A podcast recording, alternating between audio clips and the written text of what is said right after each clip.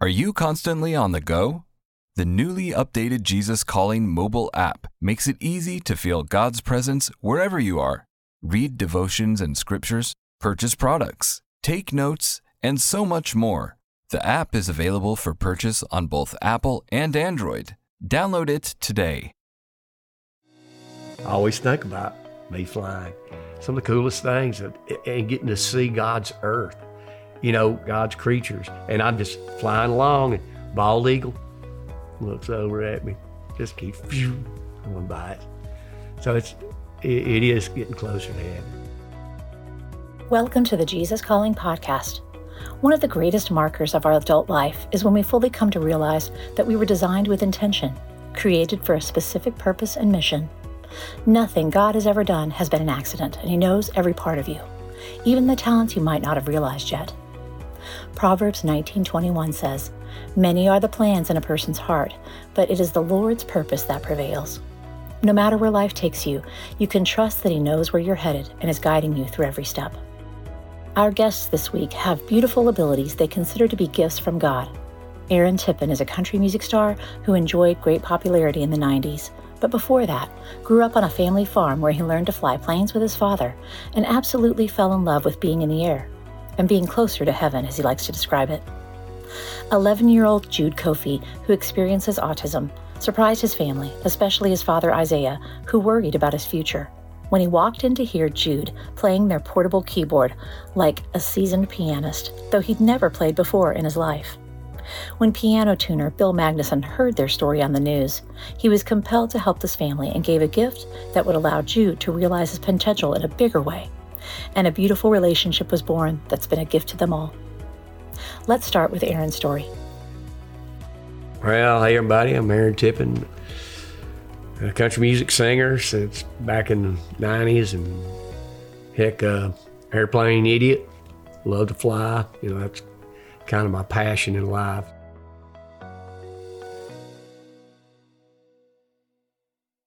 I grew up in South Carolina, the uh, upstate. I was actually born in Pensacola, Florida, but I uh, grew up in the upstate in uh, South Carolina, and, you know, just uh, grew up a farm kid. I consider myself one of the luckiest hillbillies in the world.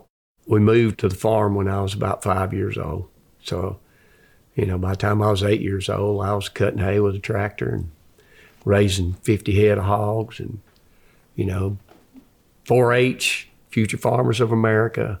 Lucky kid. I'm a bored nine-year-old out there cutting hay, and I'd start singing, you know, and I guess that's why I, I sing and talk so loud, because if I was going to hear myself sing over the roar of that tractor engine, I had to sing pretty loud. And because of all that tractor singing, I was not the best singer in the youth choir, but I sure was the loudest. Mom said, "You're going to sing in choir." And so I did. But, you know, and I, that was probably some of my first taste of music.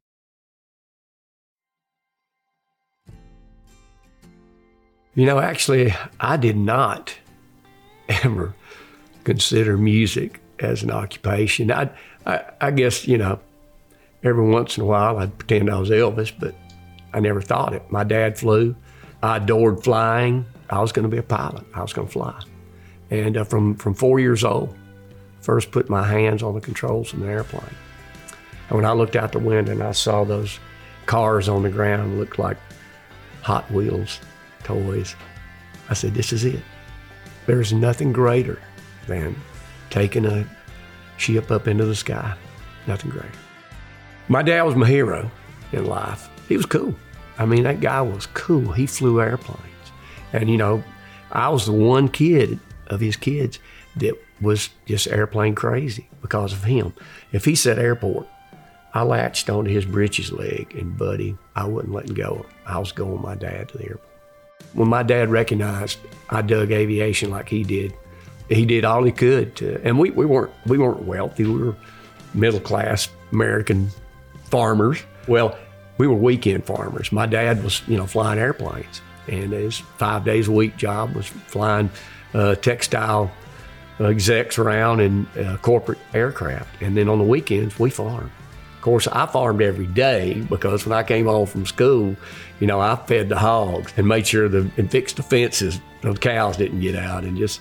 you know, I, I did uh, all the farm stuff that, well, he came home on the weekends, buddy. We we went at it hard from from Friday evening till it was too dark to see, to Sunday evening, too dark to see. In the late seventies, I was a professional pilot.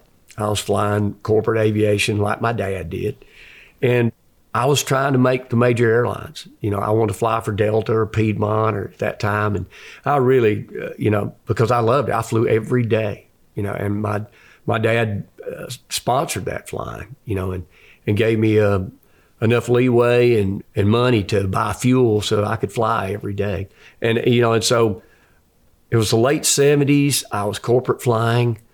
Energy crunch hit.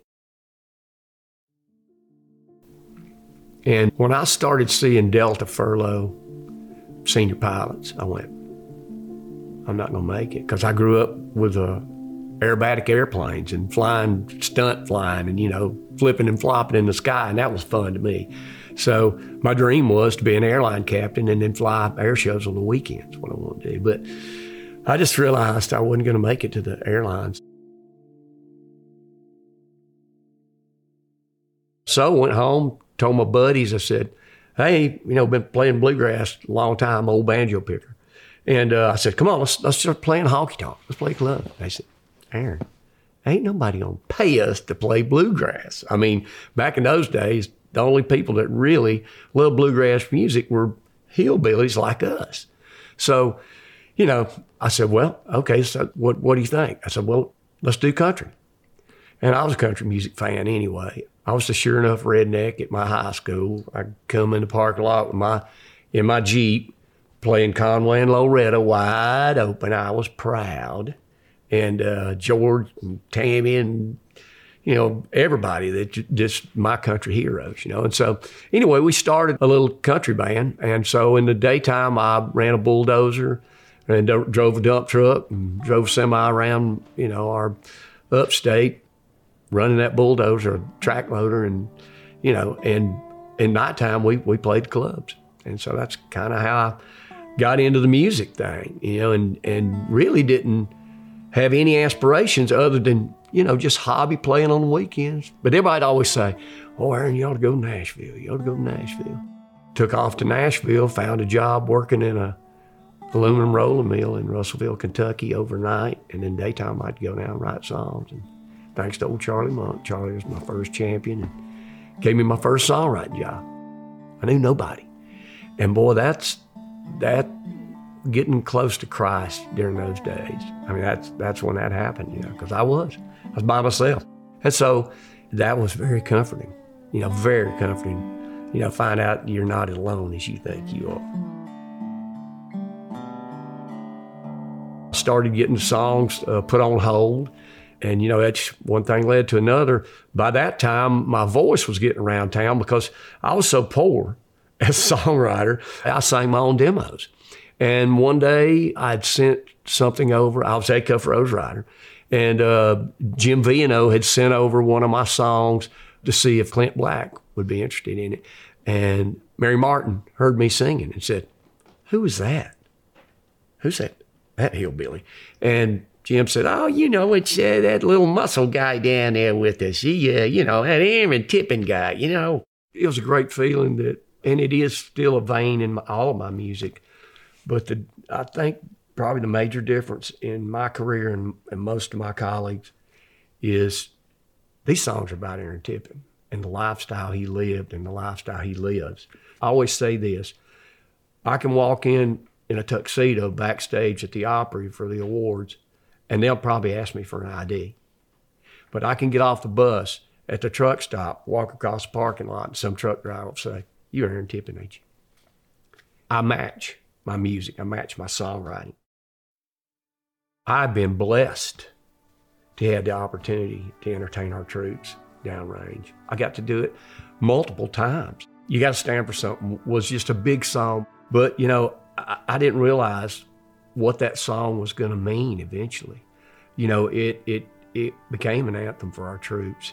It's the song that got me on the Bob Hope Show, Christmas of nineteen ninety.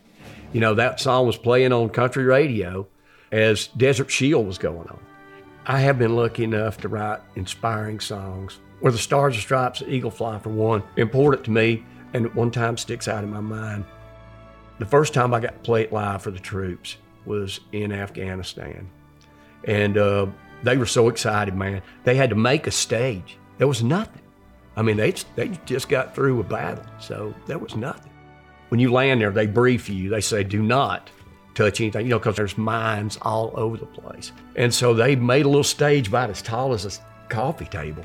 And we got up there and played, and that night I ended the show with You Got to Stand for Stars and Stripes. And you know, I'm looking out across the desert, and there's smoke from, you know, destroyed buildings, and, and I can see all of that behind these guys and gals that are seated down in front of me. And when I started playing that song, they started standing up. That's a big deal. That's the first thing that pops in my head, is those troops standing up to say nothing more than, we're proud. Proud to be your warriors. Even after I got into the music business, and I thought, nah, you know, I've kind of flown all I want to in life. As the years rolled by, I started catching myself looking up every time I'd hear an airplane go over. And there was a day when I flew every day or worked on airplanes every day. I could look it straight at you and tell you what kind of airplane was flying over. I mean, I could tell by the engines, the way the engines sounded. And so, anyway, I got the fever again. Thought, man, I need to fly again. Went out, got checked out again, started flying, did a biennial flight review and and a check ride, and got, got current again. I have a company called Tennessee Flying Machines. We really enjoy the old antique airplanes, the warbirds. I think when I'm flying an airplane, I am truly closer to heaven. I always think about me flying. Some of the coolest things, and getting to see God's earth. You know, one of God's creatures. And I'm just flying along, and bald eagle looks over at me. Just keep going by it. So it's, it is getting closer to heaven. You know, I don't know where my next blessing is going to be. I'm not sure I want to know or need to know. You know, I believe this, that he does have a plan. God's not through me yet. To learn more about Aaron, please visit aaron tippin dot com and be sure to follow him on social media. Stay tuned to Isaiah, Jude, and Bill's story after a brief message.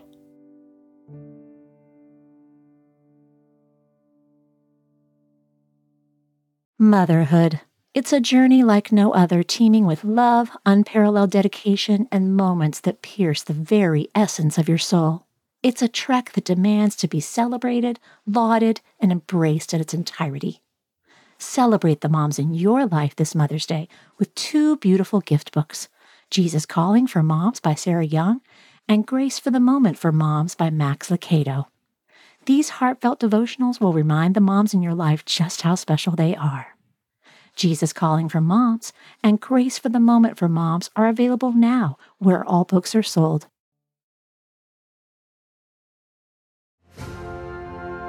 During times of transition and unknown next steps, it's more important than ever to cling to the promises of God and to tune your ear to what Jesus has to say.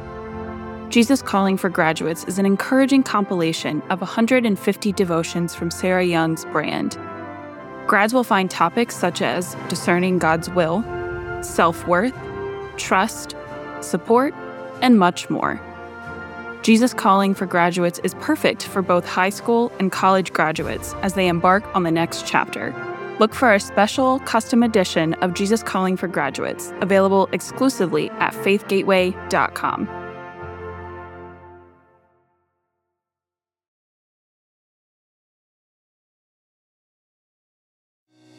Our next guests are Isaiah Kofie, father of eleven-year-old Jude Kofie, and their friend, Bill Magnusson. Jude, who experiences autism, has had many challenges in his young life, but one amazing day, Isaiah heard the sounds of music drifting up the stairs from their basement.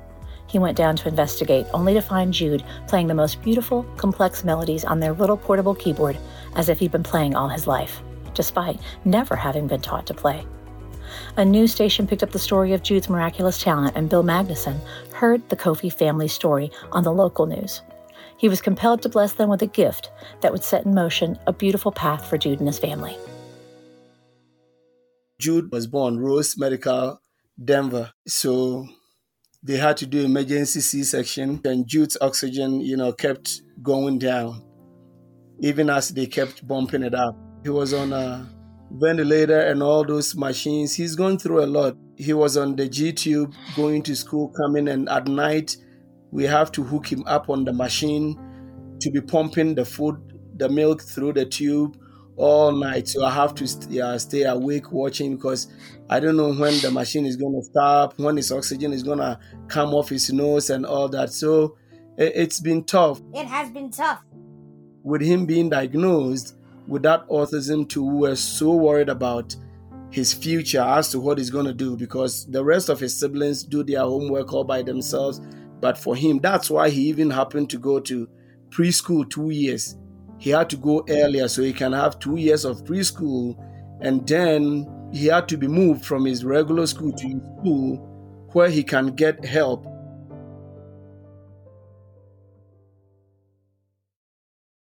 I taught him how to play the drums. He plays the drums very well, but he just happened to get himself on the keyboard with no tutor.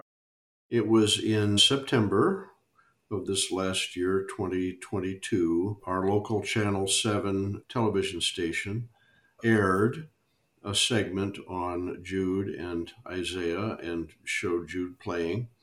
And I do not know how they found out about Jude, but they aired the segment multiple times. Just immediately, I could see what his extraordinary talent was. I could see that he was playing on a electric keyboard, which uh, electric keyboards have many advantages, but when electric keyboard tries to imitate a real piano, it's like the moon trying to be the sun. It's just no contest. I am an amateur pianist myself, and so I know how important it is to have a good instrument to practice on, and how lovely it is to have a wonderful piano to play on to make beautiful music. So I contacted the T V station and said I might like to acquire a piano, and they contacted Isaiah, and we met up, and I looked on Craigslist for three different cities around here, and uh, almost everything, well, pretty much everything on there was the junk that you would expect to find, with one exception, and that was this piano. So I uh, contacted the seller, and he had it in a climate-controlled storage facility, so I went to see it. I did a quick tuning on it to make sure the tuning pins were not loose. Everything seemed okay, so that's when I asked Jude and Isaiah to come look at it, uh, which they yes. did. And they thought it seemed okay too, so I agreed to buy it. It seemed awesome. Uh-huh. To get it up to concert level, it needed a lot of work. So I went over to their house on three occasions and spent about eighteen hours of very detailed mm-hmm. um, yep.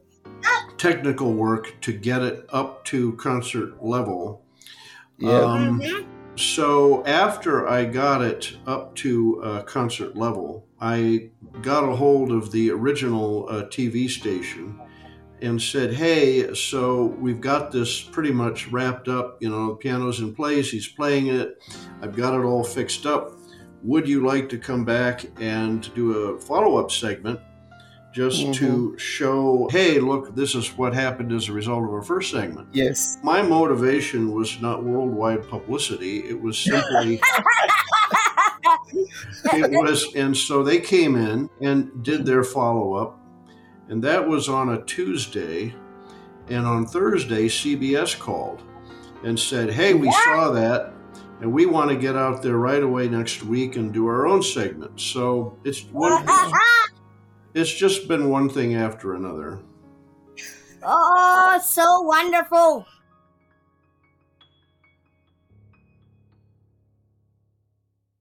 In Ghana, everybody who is older than you qualifies to be your dad, your mom, uncle, or grandpa. That's why I can confidently say that Bill is Jude's grandfather.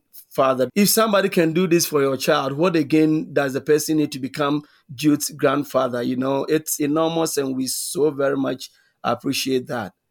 Yeah. Yes.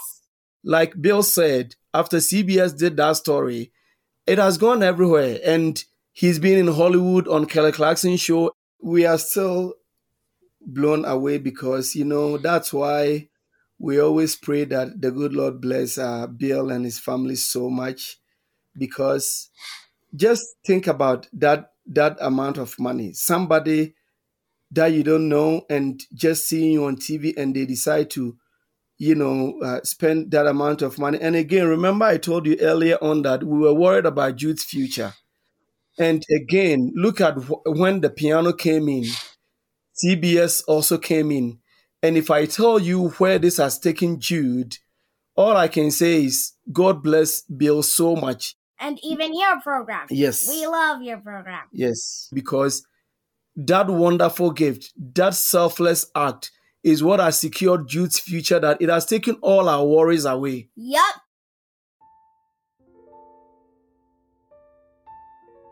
We seem to live in a world where people are utterly desperate for a little bit of good news and to feel a little better than they feel right now. When C B S showed up and said, we have five million viewers, mm-hmm. and this is this is going to make a bigger splash, I realized that this is going to cause other people to perform acts of kindness that mm-hmm. they would not otherwise have done.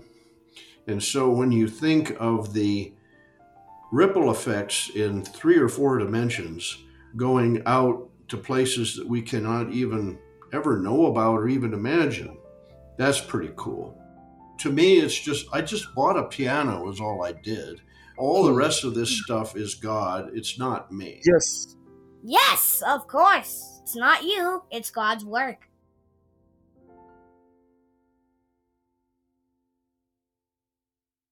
He's been busy working on some songs for people, and he's been using the grand piano to do all those works for them. And uh, oh yeah, watch out. That it's, big it's, it's, it's huge. Thing is coming. Well, listen, would you like Jude to play just a few notes? Yes, yes.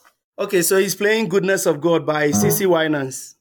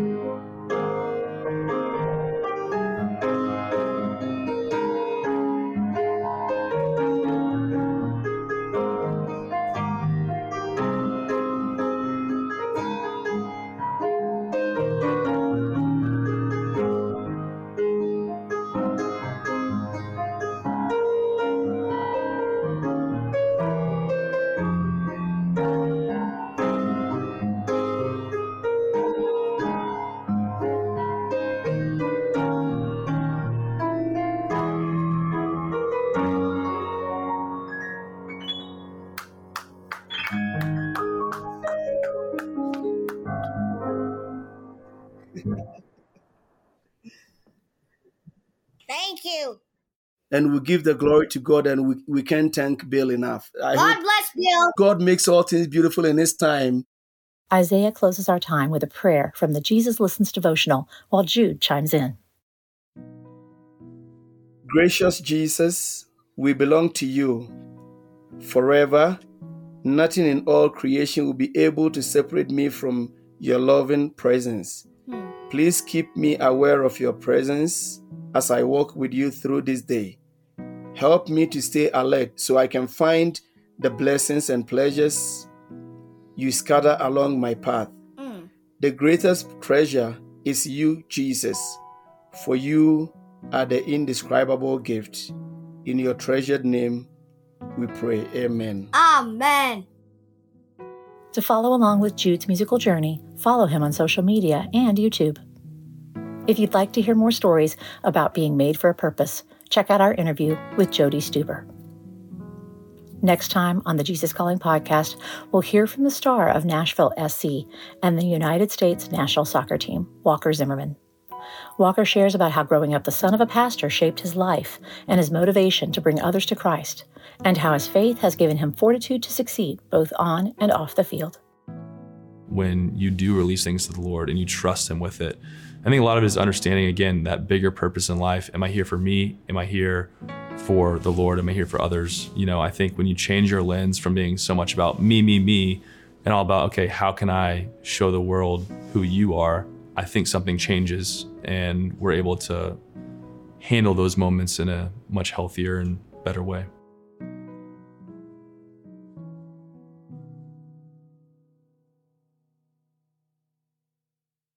Want to hear more inspirational stories of people who have been changed by a closer walk with God? Then subscribe today to the Jesus Calling podcast on Apple Podcasts, Stitcher, or wherever you listen to your podcasts. And please be sure to leave a review, which helps us reach and inspire others with these stories. Plus, if you like seeing our guests as well as hearing them, you can find video interviews available on our YouTube channel at youtube dot com slash Jesus Calling Book, on Facebook, and on the Jesus Calling Instagram page.